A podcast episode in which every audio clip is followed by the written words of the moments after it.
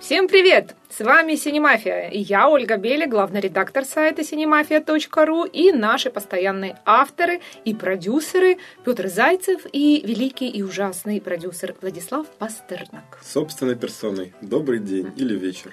Здравствуйте. А также с нами наш бессменный звукорежиссер Дмитрий Шмелев и где-то там Алексей Неверов, которому мы, как обычно, говорим спасибо. Новости. Друзья, естественно, новость вообще, я уж не знаю, сезона. Это сериал «Игра престолов». 6-й сезон наконец-то стартовал. 1-я серия прошел 2-й эпизод, ну и тут-то всех бомбануло. А теперь, граждане, те, кто не смотрел еще 2-ю серию и боится спойлеров, проматывайте минут на 10 вперед. В общем, 1 мая, православная Пасха. И так-то вот совпало, что Джон Сноу-то воскрес как раз вот к этому дню. Воистину воскрес. Те, кто оскорбился сейчас, сделали это зря, потому что все прямо, кто вот верил, что Джон Сноу жив, очень были рады вообще этому факту. Все, да не все. Вот я, фанат «Игры престолов», но я также занятой человек. И у меня не было времени посмотреть первых 2 эпизода до сих пор. Я еще не видел. Я, конечно, очень жду, когда у меня появится время, я, наконец, посмотрю их. И, в принципе, я не знал, что Джон Сноу воскрес. И, в принципе, не узнал бы, потому что я вот эту, как бы, сферу жизни максимально исключил из поля своего зрения. Я не читал Твиттер, не заглядывал в новости, не интересовался этим ничем. И что же я вижу? Вдруг ни с того ни с сего все киносайты взорвались. Кит Харингтон извинился перед поклонниками за то, что врал целый год о том, что его, значит, персонаж не появится. И я такой... Все, Владислав, все. То есть главный спойлер слил не кто-нибудь, а сам, собственно говоря, Джон Сноу. Спасибо тебе, Кит Харингтон, большое. Но, на самом деле, к нему-то не так много претензий. Это, конечно же, стратегия маркетинговая HBO и продюсеров. Но я им выражаю свою фи, потому что они испортили мне удовольствие. Слушайте, ну вот объективно, кто-то вообще сомневался, что ли, в этом? Были немножко сомнения, причем до извинения Кита Харингтона выходили интервью с самыми разными участниками сериала, актерами, продюсерами, и там, естественно, всем задавался вопрос, ну и чё, и как же, и кто выжил, и выжил ли Джон Сноу. И было очень забавно как раз вот с Карис ван Хаутен и Лиамом Каннингемом, то есть это Сир Давос и Мелисандра, вот их-то больше всех пытали, и они уже говорили, да ладно, ну что это такое, столько людей замочили в сериале, а вы ждете, чтобы вот этого оживили, да уже отпустите человека. И Карис ван Хаутен тоже говорила о том, что, ну конечно, вот вы теперь, мол, готовы моей героине все простить, да, то есть вы простите все ее злодейство, если она вам воскресит Джона Сноу. А вот нет. И тут раз. Я вот на все эти новости с площадки реагировал очень спокойно, потому что я был уверен, что он появляется во флешбеках, например. То есть ты думал, что он там во воспоминаниях Неда Старка, там, ну, или что-нибудь еще такое, да, потому что... То есть в сериале, в котором 5 сезонов не было флешбеков, вдруг появятся флешбеки. Ну, кто знает. Ну, кстати, они появились на самом деле, но они, да, это не совсем флешбеки, это немножко, знаешь, другая история. В «Игре престолов» чего только уже было в течение 5 сезонов, и каждый раз они находят новый способ удивить. Мы могли и флешбэками порадовать. Тем более, что они уже далеко от книги отошли. Слушайте, ну знаете, вот я лично книжки не читал, я начал только 1-ю и не осилил, к сожалению. Но у меня вот приятель, который читал книжки, и он сказал, ну так было очевидно вообще. То есть единственная причина вообще, по которой Мелисандра, собственно, оказалась там, где убили Джона Сноу, как бы это только для того, чтобы его воскресить. Больше и там делать было нечего. Я сейчас слушаю и просто наслаждаюсь. Спойлер за спойлер. Мы предупредили. Мелисандра теперь оказалось. Нет, ну подожди, Владислав, ты не смотрел, что ли, предыдущий сезон? Она приехала туда, конечно. Да. Ну вообще. Ай-яй-яй, ну как не стыдно.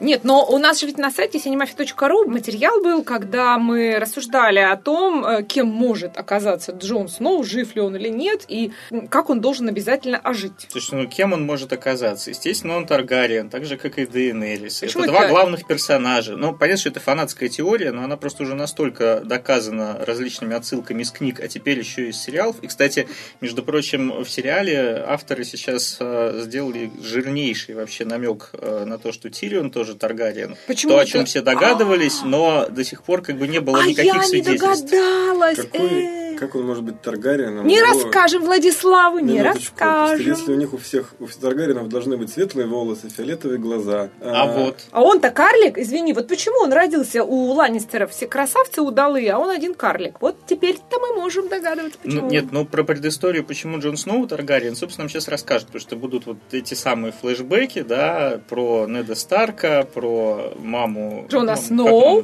У меня сейчас ощущение, что мне просто взяли вот так мозг и выматывают из головы, потому что я не вижу смысла в его наличии, если мне испортит столько «Игры престолов». А вот представьте, что на самом деле там ведь все же случилось, вот мы еще сейчас, Владислав, тебя помучим, в финале вот он открыл глаза, да, а третий эпизод начнется с того, что он такой и назад, и сдох, и все таки твою мать, все, вот так вот, и все, да, было бы интересно. Насчет того, что Джон Сноу Таргариен, я просто не верю и никогда не поверю. Ну, нету ни единой... Он может быть кем угодно, но не Таргариеном. Владислав, ну ты как-то дискредитируешь сейчас себя. Ты, во-первых, читал ли книги? Читал до третьего тома на английском языке, причем. Нет, мне кажется, что даже по сериалу понятно, что он где-то там не прост. Ведь, между прочим, это в книгах у них фиолетовые глаза, а в сериале-то у них глаза не фиолетовые ни у кого. Да, ну в книге, понимаешь, и до Ариона Харриса тоже очень так странно выглядит, не так, как вот... Ну да, Ариона Харрис уже как бы даже актер... Даже два раза выглядит не так. Да. Ну, в общем, слушайте, друзья, не знаю, с нетерпением ждем третий эпизод, и не только третий, и вообще посмотрим, что там будет дальше.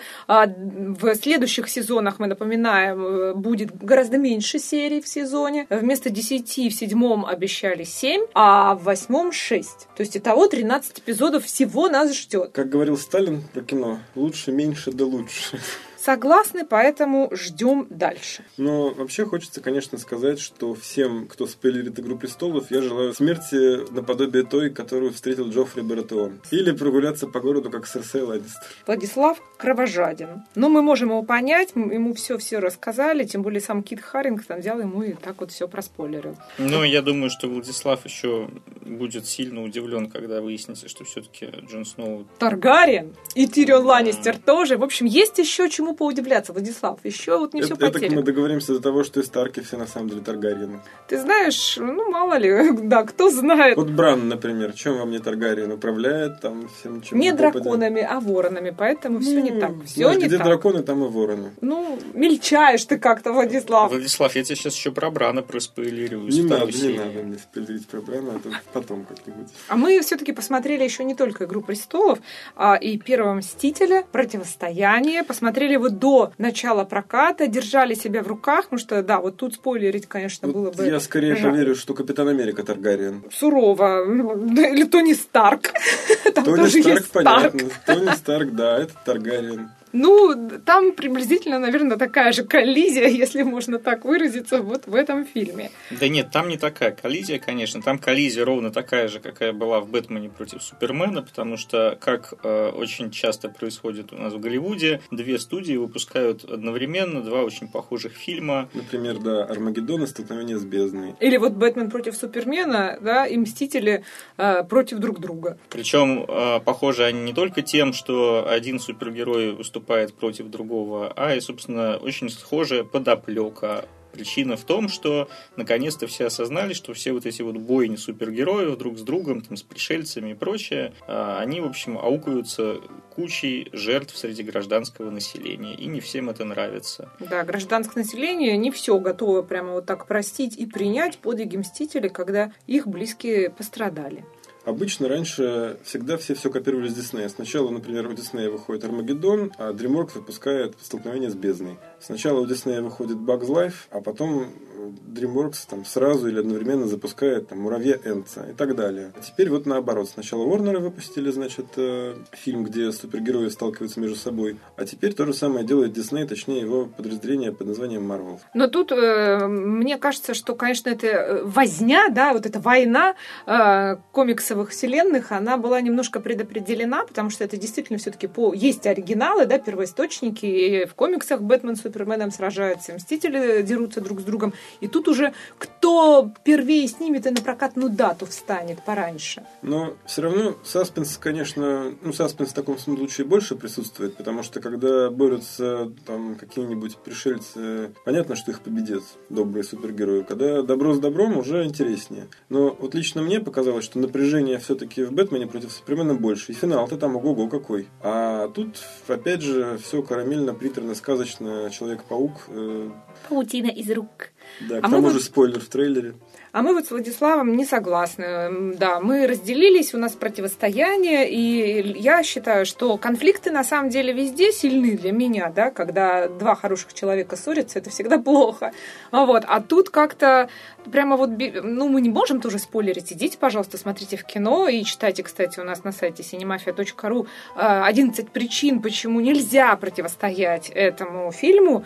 Там прям мы постарались, Ксения Рудич, наш автор и гость прошлого подкаста, все вам рассказала, написала, поэтому бегите. Ну, при том, что в целом я уже, конечно, как вы знаете, многие дорогие слушатели, плохо отношусь к продукции Marvel, за исключением «Стражей Галактики» и «Капитана Америка 2». Но вот этот фильм, он такой нечто среднее между «Капитаном Америка 3» и какими-то «Мстителями», там не помню, какой номер должен уже быть, он на меня произвел положительное впечатление. Интересный конфликт, интересные актерские работы. А кто больше всех на тебя произвел из героев впечатление? Да на меня, конечно, герой Даниэля Брюля больше всего произвел впечатление. Не расскажем, кто это. Вот придете, да, в кинотеатр, узнаете. Вот. Даниэль Брюль. А из положительных, ну, в целом, мне больше всего нравится за последнее время Вижн. Его... Человек-борщ, мы его называем. Да, Человек-борщ, его взаимоотношения, соответственно, с женщиной-борщ.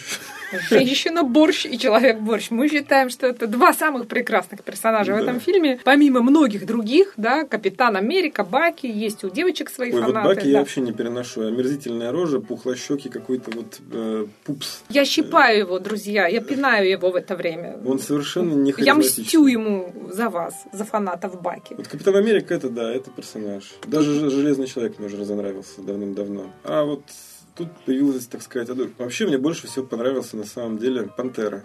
Вот многие, кстати, отметили, это Чедвик Боузман, он появляется в фильме, то есть не только в костюме, но и без маски, но и без, да. И он очень многим понравился и как персонаж, и как актер, поэтому все очень порадовались, что у «Черной пантеры» будет сольник. Более того, в этом фильме Марвел, как тоже мы отметили в материале, Ксения отметила, что Марвел, ну, сделал таких два очень хороших объяснения, почему и у Паука будет сольник, и у Пантеры сольник, и почему нам всем нужно идти. То есть, если люди сомневались, зачем это вообще надо, то сейчас все очень хотят посмотреть отдельные фильмы про этих героев. Кстати, о Человеке-пауке, на мой взгляд, это первый нормальный Человек-паук со времен где-то так второго-третьего Человека-паука, которого снимал Сэм Рэйми, потому что два вот последних смотреть было невозможно. С Эндрю Гарфилдом, да. Чудовищно просто. И вот, наконец, нормальный Человек-паук, такой, каким, в общем, он и должен быть вот в эпоху more dark и more realistic, пост-нолановский комикс вполне. Вот такой вот может быть комедийный супергерой теперь. Ну, я не соглашусь, кстати, по поводу Эндрю Гарфилда. Вот «Новый Человек-паук», первый фильм с Гарфилдом, был весьма неплох. Вот второй был чудовищный абсолютно. Один момент было не очень интересно смотреть, потому что еще был абсолютно свеж в памяти «Человек-паук старый», и еще раз смотреть тот же сюжет с минимальными отклонениями. А теперь еще новее нового будет, так что все запутались. Сверхновый Человек-паук. Сверхновый, да. Ну, не знаю, мне «Человек-паук» Сэм Рэйми никогда не нравился. Ни первый, ни второй, ни третий.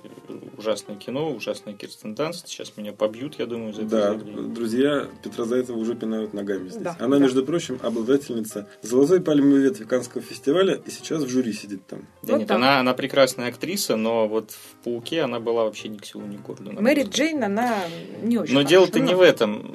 Да, Человек-паук прекрасный, все прекрасно, хотя я считаю, что лучший персонаж этого фильма — это вообще Алая ведьма. Но... Вот мы уже назвали ее, «Женщина-борщ», мы назвали, да. Вот. Но я что хотел сказать по поводу отличий, собственно, подхода Марвел и подхода DC. Вот в чем большой провал Бэтмена против Супермена? Мы этого Бэтмена увидели только первый раз. Мы не успели еще толком привыкнуть к этому персонажу. Это не было причины ему сопереживать. А Супермен, в принципе, персонаж, которому сопереживать не хочется. Он очень скучный, бесполезный. Так было в комиксах, так было во всех фильмах. Как бы, и то, что его играет Генри Кавилл, ситуацию не спасает. Потому что все равно он скучный и неинтересный чувак. А у Марвела была очень проведена хорошая подготовительная работа, потому что мы привыкли к этим всем героям. 3 фильма про Железного Человека и еще 2 фильма про Мстителей. То есть мы уже 5 фильмов... Про Капитанчика еще 2. 5 фильмов мы видели с Робертом Дауни-младшим в этом образе. Да? Мы уже знаем как облупленного. фильма. Соответственно, с Капитаном Америкой мы увидели уже 4 фильма. Остальных персонажей мы тоже плюс-минус знаем. Ну вот там из новых только Пантера появился, да. Там, Паук, которого мы тоже знаем. Ну, Паук, как бы,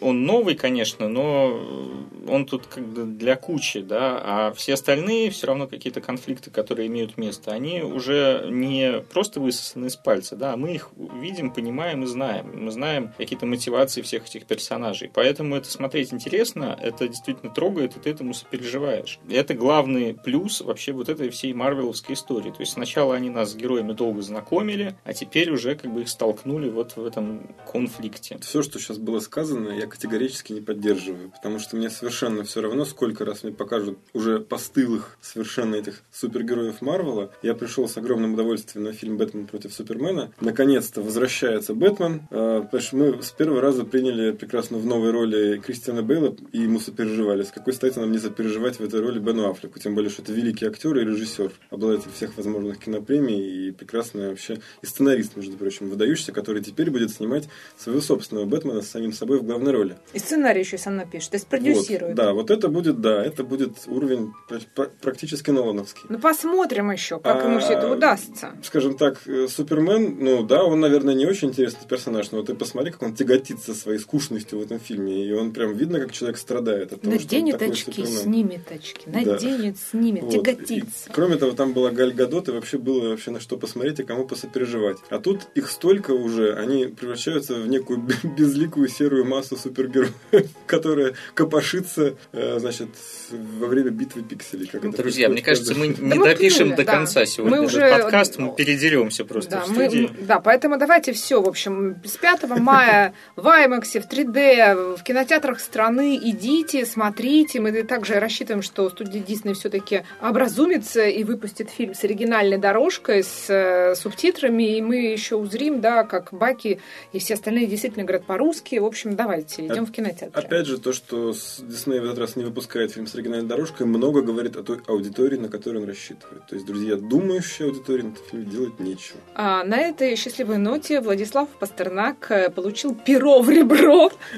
А мы переходим к новости о том, что Майкл Фассбендер сыграет серийного убийцу, и нам сейчас очень не хватает его, чтобы Владислав Пастернак осознал всю свою скоротечность бытия. Я вот, честно говоря, когда увидел заголовок этой новости, я не понял, а что, собственно, нам об этом сообщают, учитывая, что мы давно знаем, что Майкл Фассбендер играет в Assassin's Creed. Но да. Нет, все не про то. И Магнето он играет. Но и Магнето тоже, конечно, наверное, можно назвать его серийным убийцей, но все-таки кредо убийцы ближе к этому, а тут теперь Фассбендер вообще по-настоящему будет серийным убийцей. Джек, господи, я даже не прочитаю эту фамилию. Унтервергер.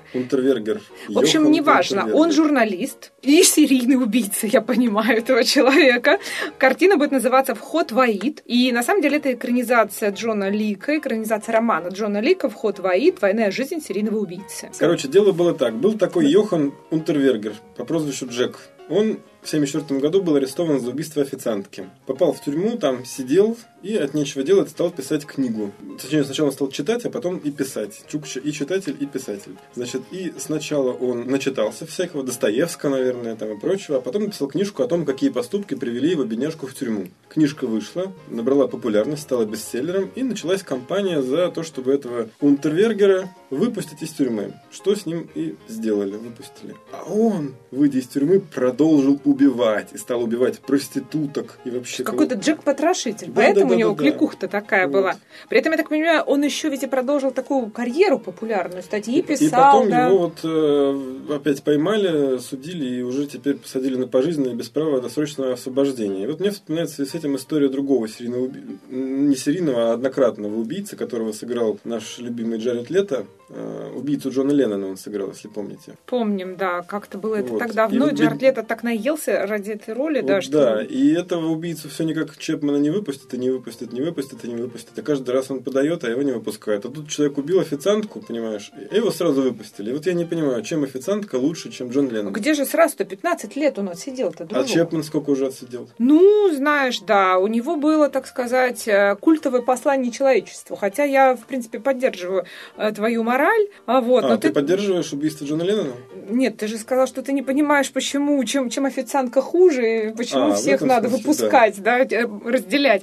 Но не в этом дело, в общем. А главное, это мы не сказали, что как только этого Джека судили второй раз, вынесли приговор, он тут же практически повесился сразу. Какой-то был странный, мне кажется, он был не совсем себе. Нет, он и был серийный убийца настоящий, потому что серийные убийцы, они так и существуют. Они то убивают, то не убивают, исчезают с радаров, появляются на радарах. Но всякий серийный убийца, он инстинктивно хочет, чтобы его поймали. Так же, как актер Майкл Фассбендер хочет, чтобы на него посмотрели. Вот.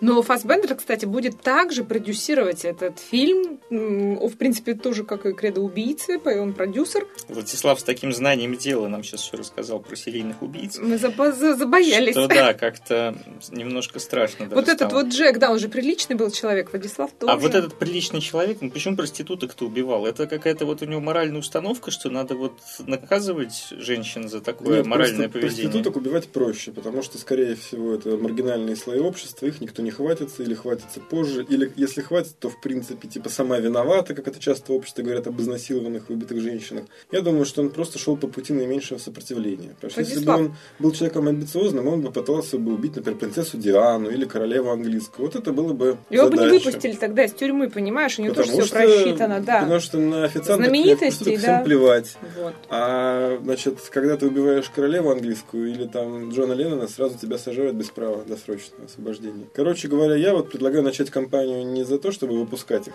из тюрьмы, хотя я против смертной казни, но за то, чтобы, по крайней мере, реже их выпускать. Я бы очень задумался, что это так Майкла Фассбендера потянуло на убийц. Учитывая, что и Assassin's Creed, и вот этот фильм продюсирует компания Фассбендера. Знаешь, это его собственный выбор. Вот как у Довлатова было написано. Конечно, товарищ Сталин был там нехороший человек, но кто написал 4 миллиона доносов? Вот почему Фассбендера потянуло на убийц, это, конечно, один вопрос. Но вот почему на это пойдут люди смотреть, зрители в таком количестве? Вот это гораздо более интересный вопрос. Ну, слушай, на Assassin's Creed пойдет толпа геймеров, которые любят серию игр, как я, например. Что за толпа и кого пойдет на фильм про серийного убийцу? Какую серию многие они любят? Ходят, многие. Серию игр я понимаю, кто любит, а вот серию убийств кто любит? Это Владислав просто нарывается сегодня. Он решил отомстить нам теперь за Мстителей. Видимо, это проект Фассбендера такой для души. Что это называется Pet Project. Любимый проект, который долго никто не хочет финансировать, и, наконец, какой-нибудь сумасшедший русский, например, дает денег, и звезда снимает. А мы теперь поговорим про Рассела Кроу. Рассел Кроу тоже учудил, хотя, правда, он еще не учудил, а это студия Universal хочет учудить и позвать Рассела Кроу в ребут фильма «Мумия». Съемки уже идут, Том Круз там играет главную роль, между прочим. А в Лондоне, в Оксфорде, по-моему, там даже уже идут съемочки. И Рассела Кроу хотят заманить на роль доктора Джекила и мистера Хайда. Я считаю, это возмутительно. Почему, Владислав? Сколько можно? Рассел Кроу не сыграл ни одного такого персонажа. Нет, мумий, фигумий, всяких этих докторов, человеков-волков, дракул. Вот студия Universal огромная махина по производству контента. Уж можно было бы запустить что-нибудь новое. 8-й форсаж, например. 8-й форсаж. Ну что, мало денег, что ли? Нет, но меня в принципе удивило желание студии Universal перезапустить всю свою серию вот этих монстров Universal. Я, кстати, думаю, что мы еще увидим Рассела Кроу в каком-нибудь 10-м форсаже в роли постаревшего Пола Уокера, возвращающегося с того света. Хитрый ход. Аж с них станется. Да. Ну вот недавно прошла новость о том, что и Человека-невидимку они перезапустят, и Джонни Депп сыграет главную роль. Это просто феерическое, мне кажется, да, вот будет.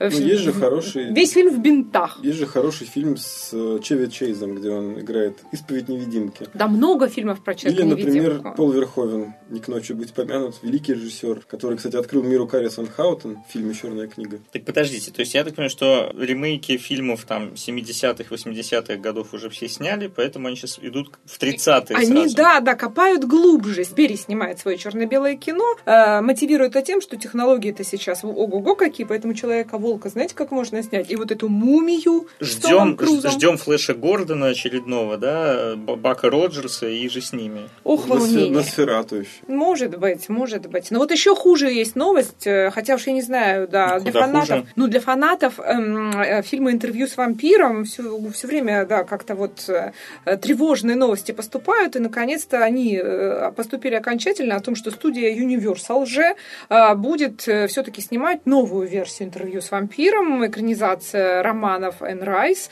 Два сразу романа, первый и второй, «Интервью с вампиром» и «Вампир Лестат», легли в основу сценария нового фильма. Я против этого как раз ничего не имею, потому что... И это... снова он получил пинок от меня, почему? Владислав. Потому что это не ремейк, а экранизация книги. Есть книги, которые экранизированы по несколько раз. Вот, например, такой фильм есть «Почтальон всегда звонит дважды». Его экранизировали 4 раза, в том числе там 2-ю или 3-ю снимал Висконти экранизацию, ни больше, ни меньше, понимаете? А почему бы не экранизировать Энн Райс? Хорошая литература. Я бы, правда, предпочел бы там она, про Христа была крутая книжка. Но она попозже, там вот. Да, «Вампир Лестат» уже добирается до Христа, да, был такой. В целом, конечно, это замечательно. Ну, тем более, что старому фильму, старой экранизации, оригинальной, так называемой, ей уже почти 20 лет. Но она стала культовой. Там «Вампира Лестата», собственно, сыграл Том Круз. Опять же, вот я чувствую, что какая-то карма у него с монстрами Universal. Во-первых, это фильм, в котором играли Том Круз и Брэд Питт, и Антонио Бандерас, и Кирстен Данст. Да, это лучшая роль Кирстен Данст, я считаю, да, до сих пор, как бы она ее не переплюнула. Вот, вы знаете,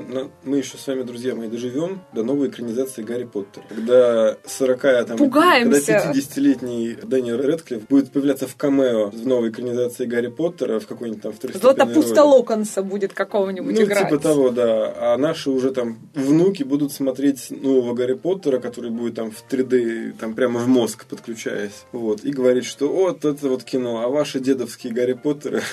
Слушайте, но здесь самое интересное пока что для фанатов, это кто же все-таки сыграет Лестата, поскольку с Томом Крузом получилась такая интересная история, когда его выбрали на роль. Энн Райс была категорически против. Она прямо вот писала письма и Крузу, и студии, были петиции, потому что образ был списан, в принципе, с Игги Поппа и Дэвида Боуи. Это явно не Том Круз. Я думаю, что, значит, во-первых, давайте скажем, что продюсировать все это добро будет не Universal, а на самом деле дружественная компания Imagine, которую возглавляет Брайан Грейзер и его друг Рон Ховард. А это, в общем, люди великие. Они сняли массу крутого кино, в том числе, например, «Игры разума». Или вот недавно этот фильм про китобоев. Главную роль играл там Тор. Крис Хемсворт, да. И это уже вселяет надежду. А я думаю, что давайте сделаем предположение. Вот я предполагаю, что главные роли отдадут либо кому-нибудь совсем неизвестному, либо это будут какие-нибудь... Дэниел Рэд. Нет, я думаю, что это будет, например, Логан Лерман или Шайя Лабаф. И Ченнинг Тейтом, например. Боже мой, мне просто плохо вообще слышать даже все эти имена, несмотря на то, что я их люблю. Ну, в общем, посмотрим, подождем. Осталось только еще продолжить мою мысль про Тома Круза, о том, что все были против Тома Круза, и, естественно, никто не видел его в роли «Вампира Лестата», и Том Круз так обиделся на это, на все, поставил себе целью доказать обратное. В результате, после фильма, Энн Райс писала ему извинительное письмо и признала официально, что он прекрасен в этом образе, и да, это вот он. Поэтому вполне возможно сейчас, да, пойдут новости о кастинге, и все будут плеваться, а потом мы все полюбим этого героя. Слушайте, я не знаю, я вот читал, на самом деле, первые 2 книги «Вампирских хроник», дальше я не осилил, а первые 2 это, собственно, «Интервью с вампиром» и «Вампир Лестат» и есть. И я, во-первых, не понимаю, каким образом они эти 2 романа хотят слить в одном фильме, но вот я сейчас посмотрел новость, и, насколько я понимаю, все-таки сценарий-то пишется по «Вампиру Лестату» и «Королеве проклятых», а не по «Интервью с вампиром». Вот я поприветствую любое написание сценариев по любым романам, лишь бы они не делили книги пополам. Вот пусть они лучше 2 романа совместят, чем разделят одну книгу на 2 фильма. Ну, я скажу вам, что это даже интереснее будет, потому что тогда у нас первая книга «Интервью с вампиром» это такое, знаете, введение в историю героев. И там в основном главный персонаж Брэда Питта, вампир Луи. А здесь действительно в центре всех событий Лестат вообще там рулит, он рок-звезда, он потом встречается еще с какой-то там королевой вот этих проклятых, мы не будем всем рассказывать. Может, даже интересно получилось. Тем более, что предыдущая экранизация «Королевы проклятых» как раз была не сильно удачной, на мой взгляд. Не сильно удачной. Играл Стюарт Таунсенд Лестата, и она была интересная по музыке, потому что как раз они тоже совместили 2 эти книги, «Вампир Лестат» и «Королева проклятых», они совместили историю, и там было интересно, что Лестат рок-звезда, это было очень клево. По-моему, Корн писали музыку, и было, в общем, крутой саундтрек, но на этом все. Зато, представляете, если сейчас эта история выстрелит, сколько нас ждет продолжение. Там же Энн Райс написала какой-то... Миллион! Я, конечно, тучу этих романов. Тучу, да.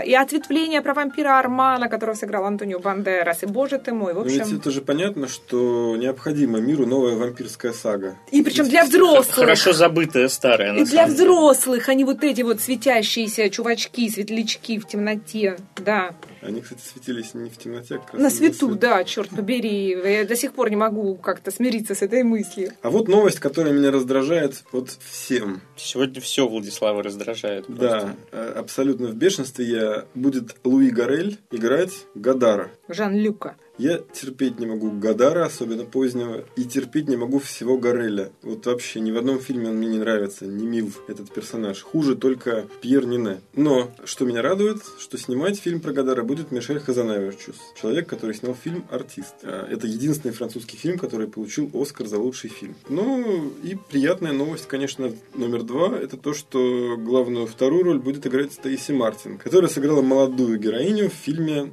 «Нимфоманка». Вот на Стейси Мартин я готов ходить бесконечно, а на Луи Гарреля нет. Вот есть люди другие, Владислав, которые все наоборот, готовы ходить в кино на Луи Гарреля и будут очень рады еще одному новому фильму с ним в главной роли. Стейси Мартин будет играть актрису Анн Вяземский или Вяземский, с которой Годар сотрудничал в конце 60-х годов в фильмах «Китаянка» и «Сочувствие дьяволу». Мне вот интересно, кстати, вот эта Анн Вяземский, она родственница Юрия Вяземского, который вел передачу «Умники и умницы». Ведь вот Познер, родственник там всем, кому не попадя во Франции. Как-то я уж не знаю, Владислав. Жерару Депардье не родственник. А Стейси Мартин родственница Стива Мартина? Не об этом расскажет фильм. Потому что Луи Гарель родственник Гареля, того самого Гареля. Он сын его, понимаете? Будем радоваться, что он не отца еще играет. Вот, видите? А теперь давайте все-таки перейдем к отечественной киноиндустрии, которую мы, как обычно... Любим. Любим очень, да. Ну, любим, конечно. Это же отечество. И дым отечественным сладок и приятен. В общем, обычно мы рассказываем про Министерство культуры, а вот тут у нас Министерство экономразвития Российской Федерации предложило наделить отечественных производителей мультфильмов льготами резидентов Сколково. Тум-ту-дум. Вы знаете, кто-нибудь понимает, о чем я речь? Я прекрасно понимаю, о чем речь, и я сейчас объясню, в чем дело. Значит, вообще говоря, вот новость, что Минэкономразвитие предложило, это, конечно, давайте называть вещи своими именами. Предложил это далеко не Мерт, а предлагал это Сергей Михайлович Сельянов, я думаю, может быть, лет 7 назад, может быть, еще раньше. Значит, идея очень простая. В анимационной отрасли в России занято там примерно 3-5-7 тысяч человек. Ну, может, 10.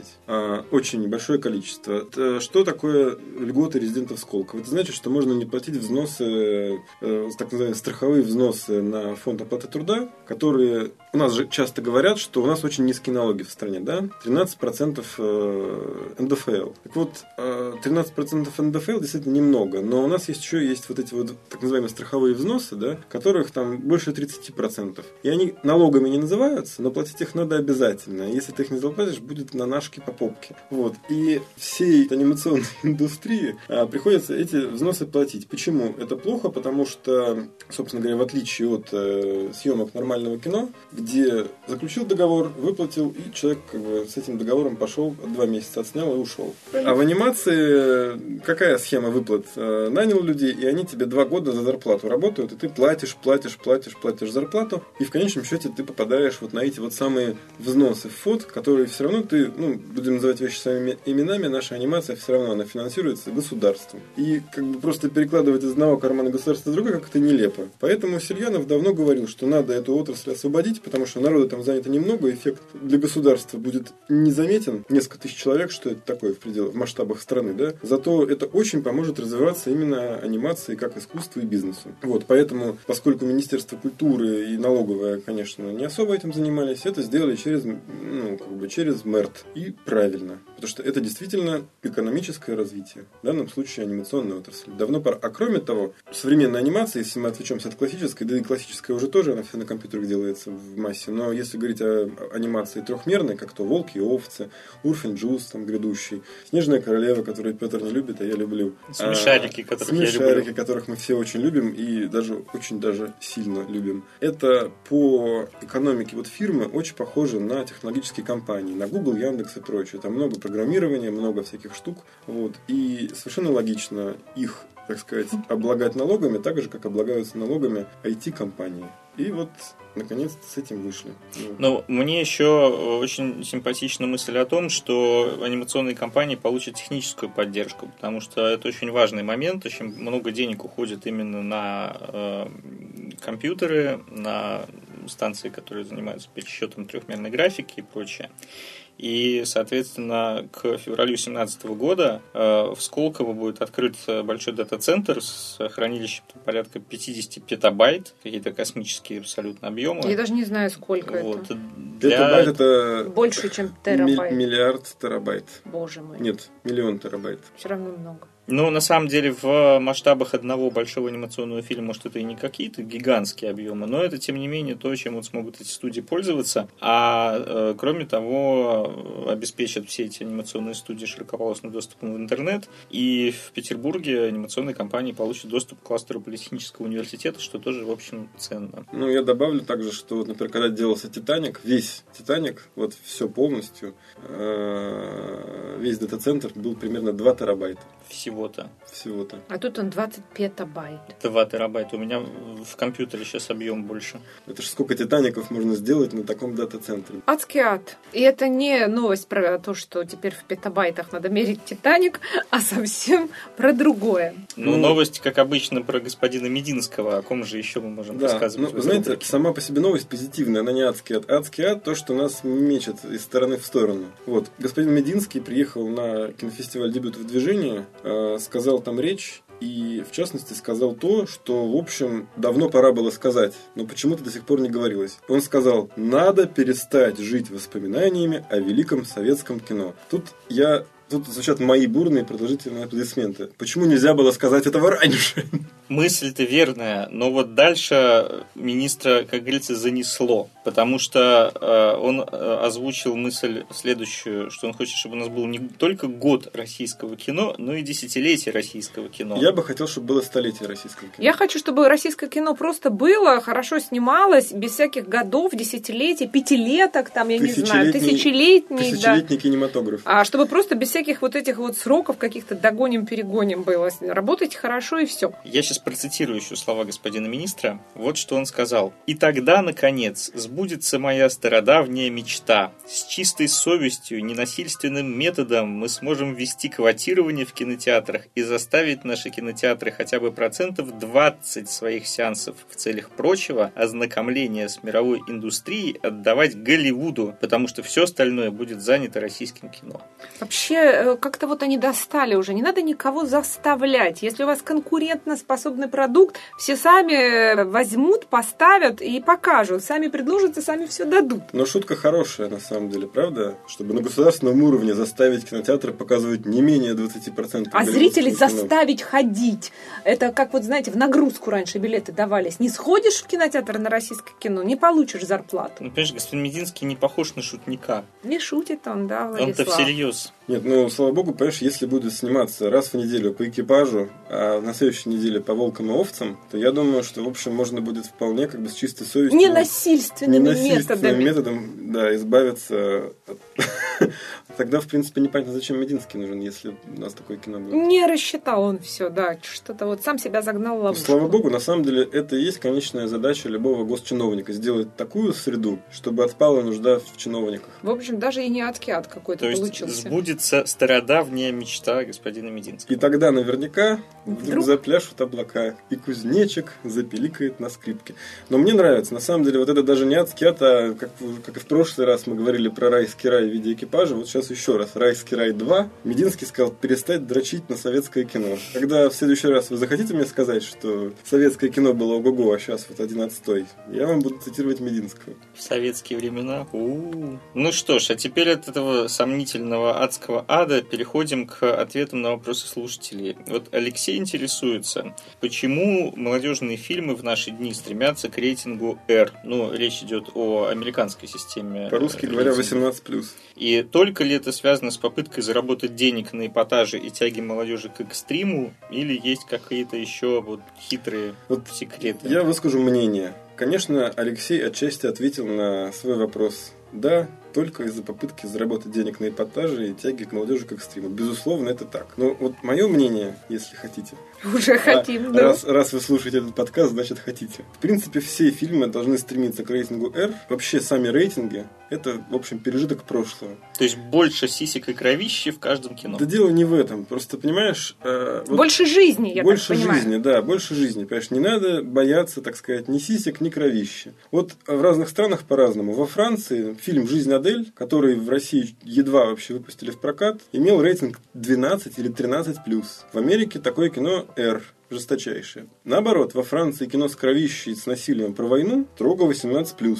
А в России это ура-патриотическое кино 6+, там типа дети в школу собирайтесь, все идите на начальную военную подготовку. То есть для одной страны страшный страх — это секс, а для другой — убийство. Что русскому хорошо, то немцу смерть.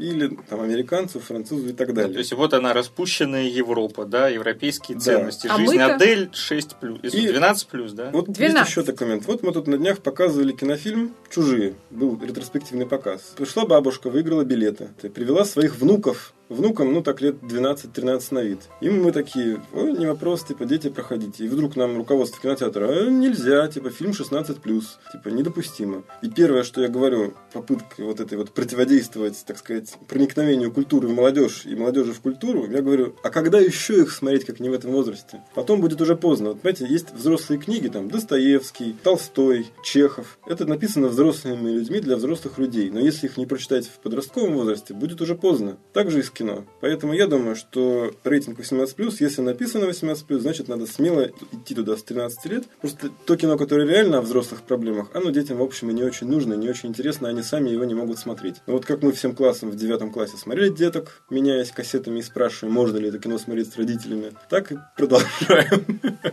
с тех пор.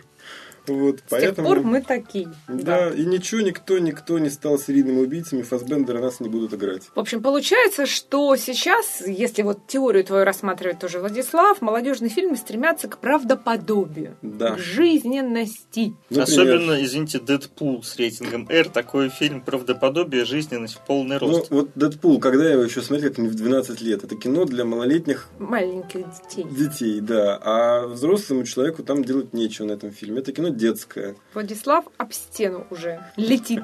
Слушайте, но с другой стороны, вот началось-то это все больше с телека, да, «Игра престолов» как-то задала этот тренд. И что все там кровища, секс, сиськи, все, что хочешь. Все, что есть в книжках Джорджа Мартина. Детей не пускают в кинотеатр на кино с рейтингом R и не продают им дисков. Но ребенок, как бы, у него что, закрылся доступ к ВКонтакте или там еще к чему-нибудь. Заходишь на сайт, там написано: подтвердите, что вам есть 18 лет. Да, есть 18 лет. И быстренько потоки кино. Поэтому нужно детей пускать в кинотеатры, потому что если их не пускать в кинотеатры... Но под присмотром. Да и без присмотра. Если детей не пускать в кинотеатры на кино, они будут что делать? Они будут шляться по дворам, нюхать клей, насиловать, значит... Проституток. Женщин или так, мужчин. А как они будут носить? Они не будут знать, как это делается. Они же порнуху не будут смотреть. Почему? Интернет у них есть. В кинотеатрах пусть смотрят с лекциями... О том, как это плохо. О том, не с лекциями, а просто. Это же искусство. Смотрят искусство. В музее не будем детей пускать, а там висит картина «Сад земных наслаждений». Что там изображено? Секс. Секс и насилие сплошное. Но никто от этого детей из музея не выгоняет. Ну, были ведь эти попытки. Статуи ведь голые в Эрмитаже стоят. Членами наперевес. Была же попытка запретить детей водить, смотреть на голые статуи. Да. Была, все сказали, что вы дебилы. Единственное, кого надо запретить в этой связи, это депутат Милонов, разумеется, его помощник, который там выступал против группы сатанинской, которая приехала в Петербург. Кстати, главное, вот интересно. Помните, да? Он напал на эту группу, а потом ему в ответ дали пинка, а потом везде написали, что группа на него напала. Там же он первый начал, плюнул в лицо человека. Никто его не трогал. Ну, видите, ему-то можно. Он же борется за справедливость. Тем типа можно, да? Он должен засунуть себе световой меч в жопу. Окей, но вот давай вернемся к вопросу Алексея.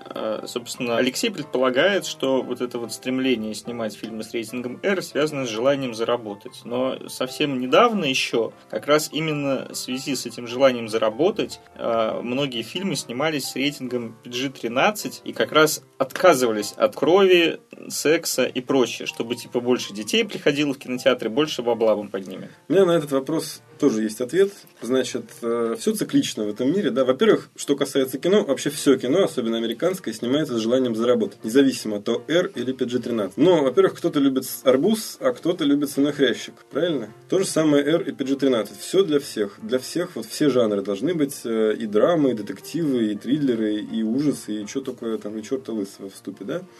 Значит, но дело в том, что сейчас каждую неделю выходит фильм стоимостью $200 миллионов с рейтингом PG-13. Очевидно, что столько людей, которые в состоянии вот этот вот нейтральный шлак переварить, нету. Ну, нет столько подростков в мире, да, поэтому нужно приглашать в кинотеатры аудиторию более требовательную, более подготовленную. И поэтому сейчас вот уже первые звоночки зазвенели, Спилберг и Лукас предрекали нам провалы этих блокбастеров. Провалились 200-миллионники, Брукхаймера выгнали с Диснея пинком под зад за то, что у него провалился одиночный Рейнджер. И что в итоге мы видим? Начинают появляться такие фильмы, как «Люси». Бюджет 40 миллионов, рейтинг R. Там, и вот все в таком ключе. Там «Заложницы» всякие. Там побольше бюджет, конечно, сейчас уже, но тем не менее. То есть возвращается вот, ну, как и было. 60-е годы было вот всякие «Клеопатры», да, снимались. Высокобюджетные, нейтральные, никому не интересные фильмы. А потом 70-е, новый Голливуд. Скорсезе, там, «Бешеный бык», «Таксист», Майкл Чимино, «Охотник на оленей», «Жестяк», всякие, «Чернуха», да. И сейчас тоже самое, понимаешь, все устали от PG-13. Первый фильм PG-13, который вообще был реально востребован, был «Титаник». Это потом все стали фарватеры «Титаника»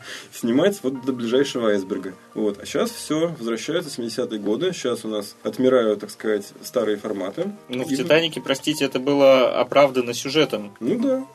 Но просто не может быть кино для всех всегда, понимаешь? Теперь возвращаются нишевые форматы. И, безусловно, «Игра престолов», и, безусловно, успехи «Дэдпула». Понимаешь, вот я после того, как «Дэдпул» вышел, и в Китае его не взяли, я был уверен, что его же запретили в Китае, типа R, все нельзя, не вырезать его так, там же режут, цензура. Значит, я думал, что после этого фильмы с рейтингом R перестанут сниматься, но он собрал столько в нормальном мире, так сказать, западном, и в России, то есть сейчас все китайцы ополчились. Они Владислава тоже световой меч готовы, да. Китайцам не дали «Дэдпул». И они, наверное, может, ничего не потеряли. У них есть там свое кино, китайское. Не менее кровавое. Вот. Ну, не такое кровавое, но там просто шуток нету. Кровавое – это корейское. Кровавая корейская, да, японская, кстати, тоже бывает. Ну, короче, смысл в том, что просто все, цикл закончился. Как вот, знаешь, книжка у Олега Березиной «Большие циклы кинопроката». Вот там у него, правда, про технику, но это тоже можно сказать и про рейтинги. Закончился «Кодекс Хейса», стали снимать жесть. «Бонни и Клайд». Закончился вот этот вот попса там 60-х годов, стали снимать жесть, соответственно, в 70-х. В 80-х попса, там, семейное кино, «Назад в будущее», «Гремлины», для детей. 90-е годы «Терминатор 2», «Скорость» там и до «Титаника». Вот потом почти 1,5 десятилетия держался тренд. Все, хватит с нас, значит, этого добра. И даже фильмы комикса, которые, в общем, флагман PG-13, все, «Дэдпул». Теперь будет «Отряд самоубийц». Вот сейчас будет «Отряд самоубийц». То есть сейчас будет 10 лет жести в кинотеатрах, и можно, наконец, спокойно расслабиться, и больше никто, ни одна свинья не скажет, что в кинотеатрах неинтересно. Мы не будем ходить в кино, будем смотреть телевидение. Все, сейчас на телевидении уже кризис перепроизводства, снимается по 500 сериалов в год, все это охватить невозможно, все это уже... Вообще уже никто не может это посмотреть, поэтому сейчас опять сериалы гакнутся, PG-13 гакнутся, и будет большое суровое кино. И вы еще увидите, как выйдет «Аватар» с рейтингом R, а может быть даже NC-17. В общем, пока про рейтинги и будущее, которое красочно описал Владислав, нам еще ждать его и ждать, а мы пока пойдем в кино на этих выходных и посмотрим, что же нам там показывают. Ну, во-первых, «Первый мститель. Противостояние». Мы вам все уже рассказали про это кино, что идти надо, смотреть и делать свой вывод за Тонивы, за Кэпа, за кого, а может вообще против всех. Ну и надо сказать, что там рейтинг вовсе не R, но при этом все очень хорошо и без него. Всех бьют. Единственное, что у меня, конечно, вопрос, вот братья Руссо или Руссо, Энтони и Джо, ну, есть ли риск, что они станут сестрами, как другие братья, или нет? Вот меня волнует вопрос этот очень. Да, вопрос такой, конечно, непростой после братьев Вачовски, которые сестры стали. Кстати, братья Вачовски, «Матрица» была, между прочим. Прекрасной. Нет, дело не в этом. Дело в том, что она была с рейтингом R, напомню. И «Страсти Христовы», которые стали еще более кассовыми, чем «Матрица», тоже были с рейтингом R. То есть R никогда не была проблемой для кассы. Это была проблема для костномыслящих студийных чиновников. А для зрителей этой проблемы, в общем, не было никогда. В общем, «Мстители». Вы туда идете. Мы уже поняли. Да все туда идут, но вопросов даже нет. Но, посмотрев «Мстители», можно вот еще обратить внимание на другие фильмы. Например, «Все, что у меня есть» режиссера Питера Соллета. Женщина-полицейский. Она работает детективом, расследует опасные преступления, доверяет полностью своим напарникам. Все, кроме подробностей своей личной жизни. А она, на самом деле, лесбиянка. У нее есть юная возлюбленная. И вот живут они себе тихо, мирно, все нормально, а потом юная девушка заболевает смертельно, и женщине-детективу приходится, так сказать, выйти из сумрака и не только всем все рассказать, но еще и начать борьбу и за жизнь своей любимой женщины, и за право оставить ей наследство. Совершенно восхитительный актерский состав в картине. Джулианна Мур, Эллен Пейдж, она как раз играет юную возлюбленную, тем более, что она сама из них, из лесбиянок. Да, каминг-аут этот эпичный был несколько месяцев или лет назад. Сердце разбило мне. Майкл Шеннон, прекрасный актер. Стив Карелл, тоже прекрасный актер. Все прекрасные, все молодцы. В общем, все лесбиянки. Такая драматическая картина. Вот, кстати, картина, на Майкла Шеннона в роли лесбиянки было бы любопытно посмотреть. В роли такой, знаете, драг-куин. Рейтинг, между прочим, PG-13. Идите вот и смотрите. То это про любовь. Секса не будет в кадре, это вам не жизнь, Адель. Да. «Двое во вселенной». Забавная очень такая история, потому что режиссер фильма Джузеппе Торнаторе, производство Италия. Торнаторе вы знаете как режиссера фильма «Малена», например, или «Легенда о пианисте». А в ролях вот внезапно Джереми Айронс и Ольга Куриленко. Давно пора было посмотреть на Ольгу Куриленко. Да. Давненько мы не видели. Здесь такая фантастическая немножко история. Куриленко и Айронс играют студентку и ученого, которые изучают теорию струн, космических двойников, и вот вселенная, там параллельные миры, в общем, очень все у них запутанно. И какая-то там происходит такая интересная история, что герой исчезает, говорит героине: найди меня в другой вселенной, и в общем, перед нами действительно история двойников вечной любви, которые сквозь миры и пространство и время находят друг друга. Ну, честно, это похоже чем-то на фильм «Параллельные миры» с Джимом Стюарджесом? Вот не знаю. Это может быть похоже даже на «Интерстеллар», на самом деле. На все, что угодно это может быть похоже, или же, наоборот, не похоже ни на что. Единственное, что у меня вот вопрос один. Ольга Куриленко, ей уже лет, наверное, там, сколько ей? Ну, ты, Владислав, почему судишь? Студентка? Потому что ты судишь по российскому образованию. 36 лет ей. А ты судишь, во-первых, по российскому образованию у нас, да, нужно только в 20 лет закончить быть студентом, а в Европе, ты же знаешь, можно учиться и учиться. Профессор может быть... кислых щей. И кислых, и сладких, и не только. А ты можешь у профессора учиться всяким разным наукам. Вот про теорию струн и космических двойников явно не в 20 лет изучать. Но тут, судя по всему, наука, конечно, не о теории струн, а науку любви она, похоже, будет изучать под началом профессора пожилого. Ну вот, видишь, Владислав, ты уже нашел свою точку зрения в этом фильме, которую нужно развить и посмотреть. Тем более, что Торнаторе, мы все помним «Малену». А Торнаторе, кстати говоря, 60 лет будет через меньше, чем через месяц. И что это дает фильму? Ретроспектива будет.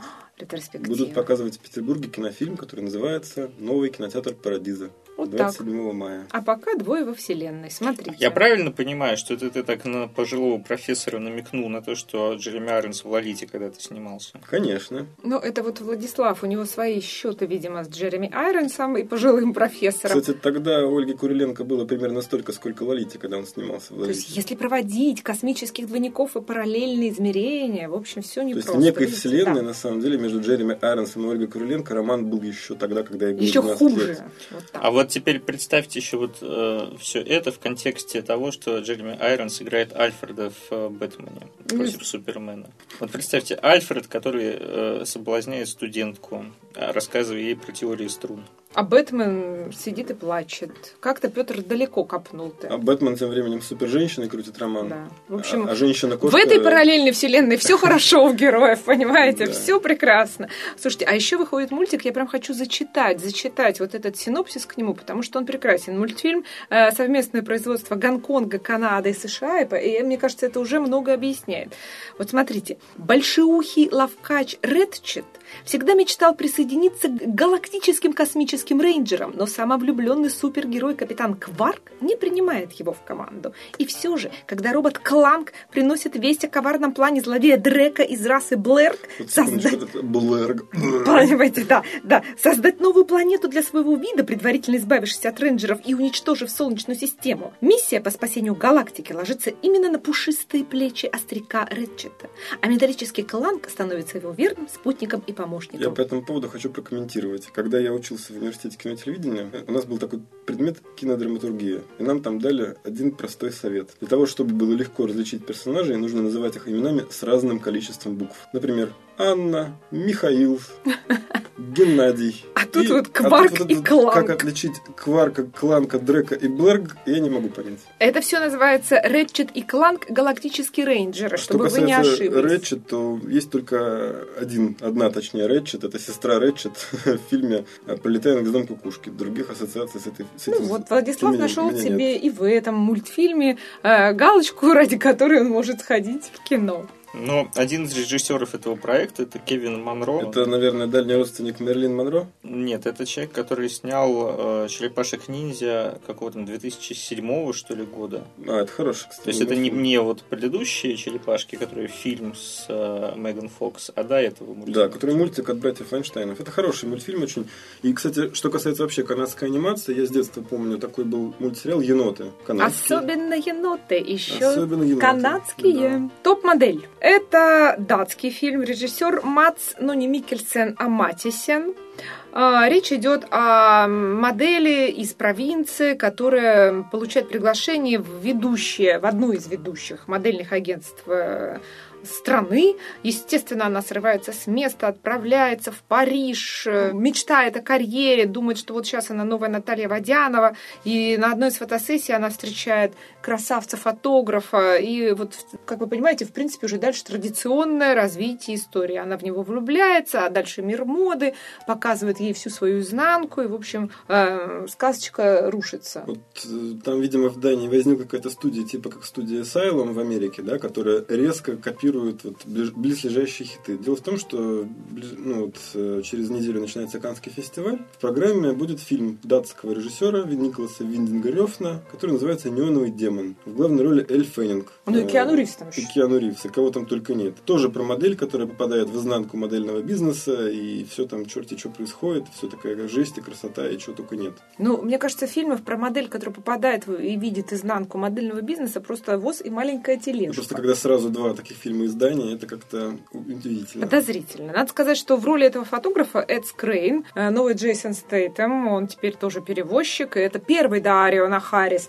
в сериале «Игра престолов», которого потом заменили. Так что вот уж и не знаю, хорошо это или плохо. А Мария Палм — это новая кто? А это, на самом деле, вот я так понимаю, модель, потому что это первая ее роль, она нигде никогда не снималась, а судя по обилию ее фотографий весьма модельного характера в интернетах, это вот не актриса ни разу. То есть модель играет модель. Ты знаешь, я вот, кстати, против модели на экране ничего против не имею. Например, Шарлиз Терон, Мила Йовович, Ольга Куриленко. И да, и, кстати, Водянова, между прочим, очень неплохо сыграла в своей дебютной роли. Все было там вполне. Поэтому модель — это еще не приговор. Я бы сказал. Или возьмем, к примеру, Майкла Бэя, его прекрасный выбор модели из Victoria's Secret на роли в Роди Хантингтон, Уайтли, невеста, кстати, Джейсона Стэйтема. Ничего, да. Молодец. И она сыграла, между прочим, в «Безумном Максе», сыграла прекрасно, и Джордж Миллер теперь у нас, опять же, возглавляет. Она и в «Трансформерах» сыграла. Она сыграла в «Трансформерах» лучше, чем Меган Фокс, я считаю.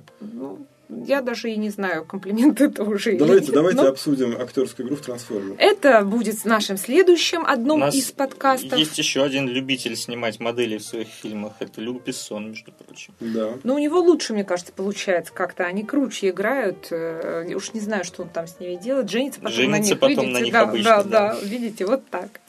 Еще один фильм «72 часа». Это российское кино про Великую Отечественную войну, вернее, даже не совсем про нее, а мы видим как бы не совсем наши дни, но вот современность. И герой на вокзале внезапно узнает человека, который был предателем Родины во время вот Великой Отечественной войны.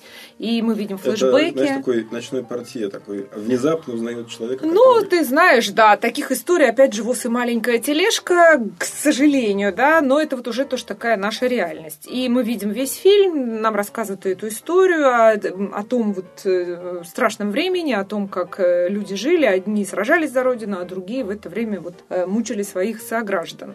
То есть встречаются после войны нормальные человек. Они случайно пересекаются. И полицай. Нет, ну вот да, и полицай, приличный человек, тоже, в принципе, история такая традиционная для многих фильмов, мы это все видели, что человек неплохо устроился, как-то прошлое свое скрыл, вот, а герой, он такой же опустившийся немножко человек, ему никто не верит, и вот он теперь хочет исправить ошибку прошлого, потому что тогда-то он вот не доказал всем, что вот этот предатель. А вот я не могу понять, как это первый, не задумываясь, отдал жизнь за то, что считал священным за родину. Ну, как тут он вот такой синопсис, Владислав. Встречаются вот такой, двое. Да. Один из них отдал жизнь за родину, а второй был полицаем.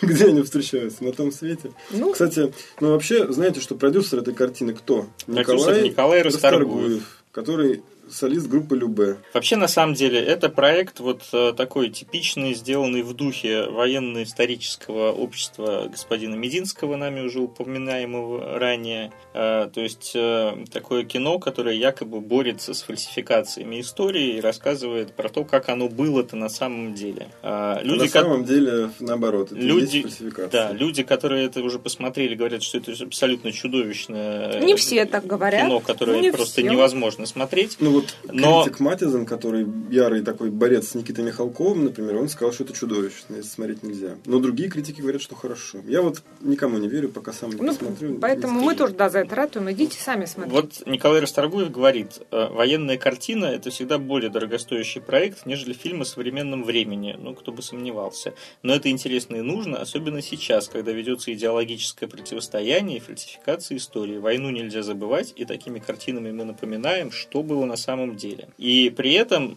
тот же самый Николай Расторгуев рассказывает, мы намеренно избегали экшена в нашей ленте, не хотели заострять внимание зрителей на визуальных эффектах. Мы хотели, чтобы люди погрузились в психологическую атмосферу военного времени. Знаешь, это... То есть он сначала говорит, что это очень дорогостоящее военное кино, а потом говорит, что мы не хотели экшен снимать, у нас денег на это не было. Ну почему? Дорогостоящесть разная бывает, знаешь, там паровоз проехал тебе исторический, экшена нету, а дорого. А дорого, да. Но вот чаще такая фраза, что мы не хотели снимать экшен, чтобы не заострять внимание людей там, на чем-то не том, а чтобы они погружались в драму, как правило, это такой синоним фразы, типа, что получилось, то и хотели. У нас не было денег, а это дорого, поэтому мы экшен не стали снимать. Не будем, потому что мы хотим снимать драму.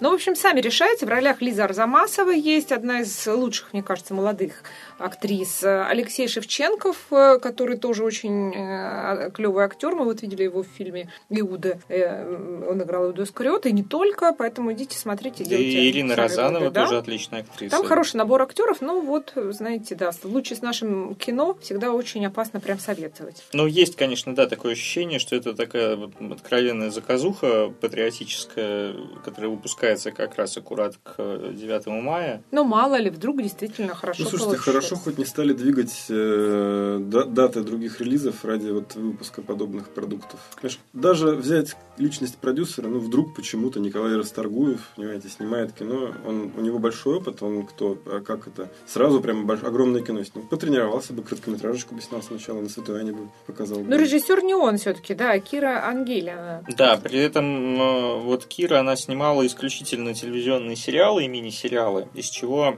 у меня... сразу напрашивается вывод, а не есть ли 72 часа очередной мини-сериал, который тоже смонтировали под кино, а потом выпустят там в формате 4 серий на телеке? Очень возможно, но придется проверять. А у нас еще есть для вас парочка фильмов в запасе, вернее, не у нас, а прокатчиков, и вы на этой неделе, на этих выходных сможете посмотреть. Франция, Бельгия производство. Называется «Не в моем вкусе».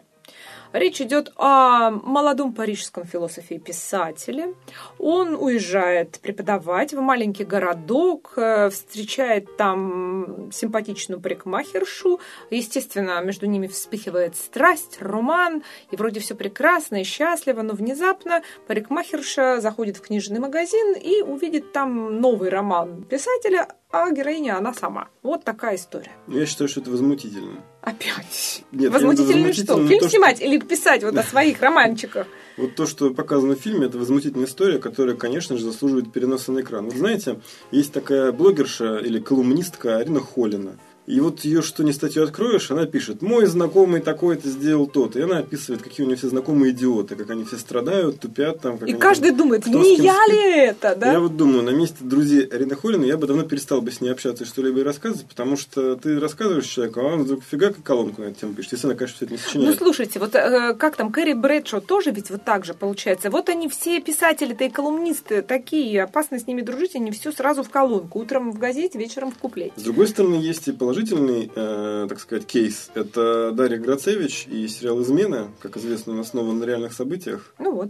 Вот. Но с другой стороны, вот если бы я был Дженнифер и нашел бы на прилавке новый роман моего возлюбленного Климана о самой себе, я бы возмутилась. То есть дальше бы начался триллер. Я бы немедленно ушла бы от него, потребовала бы изъять бы. Световой меч в жопу. Да. Это же нарушение, так сказать, границ приватности и частной жизни. Вот об этом возмутительном фильме вы должны поговорить после его просмотра. А еще можно посмотреть фильм «Зимняя песня». Между прочим, Франция тоже, но режиссер — великий грузинский режиссер Атар Иосилиани. А в главных ролях великий французский актер Матью Амальрик. У меня, кстати, есть селфи с ним. Боже ты мой. Ну, Владислав должен бежать в кинотеатр вообще. Расскажи нам, о чем фильм, давай. Ну, понимаешь, вот есть такая вещь, как сходство, да, и некоторые сходства, они, как бы это получше сказать, они вселяют тревогу. Вот, например, представь себе сходство между обезглавленным виконтом, армейским капелланом, у которого татуировки на груди, как у гангстера, и там, не знаю... Отребья всякие, там, да. Я так понимаю, да? Вот. И вот существует некое здание, где все эти персонажи между собой пересекаются. Обезглавленный виконт. Интересно. Да. И даже в таком хаосе все равно, понимаешь, остается простор для мечты, любви и истинной дружбы. Ничего не понятно. Надо смотреть. А что ты хотела? Это же Иосилиани, да, человек, который повествует картинками. Скажи спасибо, что не Параджанов. В общем, это высокое кино, не для всех, а для людей мыслящих, не знаю, там, больших ценителей, но хотите посмотреть, пожалуйста, прям. Для хипстеров, на самом деле. Да? Они такое любят. Вот не в моем вкусе хипстер... «Зимняя песня». Это для вас, хипстеры. «Зимняя песня». А еще выходит фильм из Армении, называется «Западня». Драма про знаменитого спортсмена, который, волею судеб, оказался в тюрьме. И вот он попадает в мир криминала, и что с ним там дальше происходит. Но вообще у нас очень редко в прокат выходит кино из Армении, поэтому, мне кажется, имеет смысл обратить внимание. Да. Ну, просто вся Армения переехали сюда, которые хотят кино снимать. Снимают защитников. Ну, не только защитников, они снимают на самом деле. Семья Андреасянов. Ну, есть же огромная семья еще Диждишанов, например, которые снимают тоже хорошее кино. Марс Медиа, да. Он еще и Цепаша основал, как мы помним. Карен Оганесян. Карен Оганесян, Степан Поженян основал компанию «Каскад» когда-то. И много-много-много таких людей. Короче, как бы завершая линию новинок, значит, как говорится, все новое хорошо забытое старое. И напомним также, что продолжается линия под названием «Иное кино», которая работает в Москве, Петербурге, Новосибирске. И в эти праздники для москвичей и петербуржцев разные программы. 6 и 7 мая в Москве в кинотеатре «Формула кино Горизонт» будет продемонстрирован мегахит всех времен народов Серджио Леоне с музыкой Эннио Морриконе «Однажды в Америке». В главной роли Роберт Де Ниро, Джеймс Вудс и другие официальные лица. А уже когда закончится, 8 и 9 числа в Петербурге для петербуржцев в дневное время в кинотеатре «Аврора» будет показан единственный советский фильм, получивший «Золотую пальмовую ветвь» в Каннах, «Летят журавли», и показан он будет на кинопленке. Это, наверное, последний такой показ фильма в этом формате, потому что пленочку все реже показывают, но вот нам удалось добыть копию, и она будет прокручена целых 2 раза для... всех желающих, и цены там вроде как на билеты у нас будут ниже, чем обычно в честь праздника. Вот, можно сделать себе киноманско-синефильский подарок и посмотреть кино. Ну, а мы скажем, что для петербуржцев с 19 по 24 мая в кинотеатре «Великан Парк» пройдет неделя эстонского кино. Очень интересная программа. Следите на сайте Синемафия.ру за обновлениями, а также в наших группах ВКонтакте и Фейсбуке. Мы вам все расскажем. Вход, как всегда, бесплатный. Будет много интересного. Приходите. Да, и для тех, кто не любит взрывы, значит, перестрелки, погони, надо, конечно, подчеркнуть, что кино эстонское медленное, размеренное, музыкальная, смотреть его приятно. Ну, красивая. Но, кстати, хочу заметить, что в программе «Недели кино Эстонии» по специальным заявкам зрителей мы повторим фильм 1944, который был показан в прошлом году на первой неделе кино Эстонии, который мы делали в Петербурге.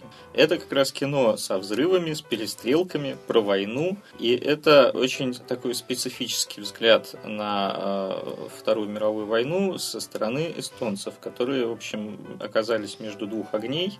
И для того, чтобы лучше понимать вообще то, как Эстония воспринимает эти события, да, и как она относится и к немцам, и к советской армии, вот очень стоит посмотреть. Причем кино на самом деле не пропагандистское ни разу, оно очень такое... душевное. Оно очень душевное и деликатное, я бы так это сформулировал. Так что вот этот фильм покажем в рамках недели кино Эстонии. Полную программу ищите у нас на сайте и в группах в социальных сетях. Ну, я также про эстонское кино могу добавить, что уж, наверное, многие киноманы могли видеть фильмы Ильмара Раага, а именно «Класс» и «Я не вернусь». И, по-моему, у вас будет круглый стол какой-то, куда придет продюсер фильма «Я не вернусь», Наталья Дрозд, правильно? Да. Вот. Так что можно будет и на это тоже посмотреть и послушать. Ну, а мы с вами прощаемся на этой высокодуховной ноте. Слушайте наш подкаст, ставьте, пожалуйста, лайки, репостите, задавайте нам вопросы, рейтинги, звездочки, все в общем, работу проделывайте. Мы очень вам признательны, вопросы ждем. И напоминаю, что с вами была я, Ольга Белик, главный редактор сайта Синемафия.ру, и наши авторы и продюсеры Петр Зайцев и великий и ужасный продюсер. Сегодня особенно ужасный Владислав Пастернак. Ну и, как обычно, спасибо студии «Велес», Алексею Неверову, Дмитрию Шмелеву. Всем пока, до новых встреч в эфире. Всем пока, ходите только на фильмы с рейтингом R.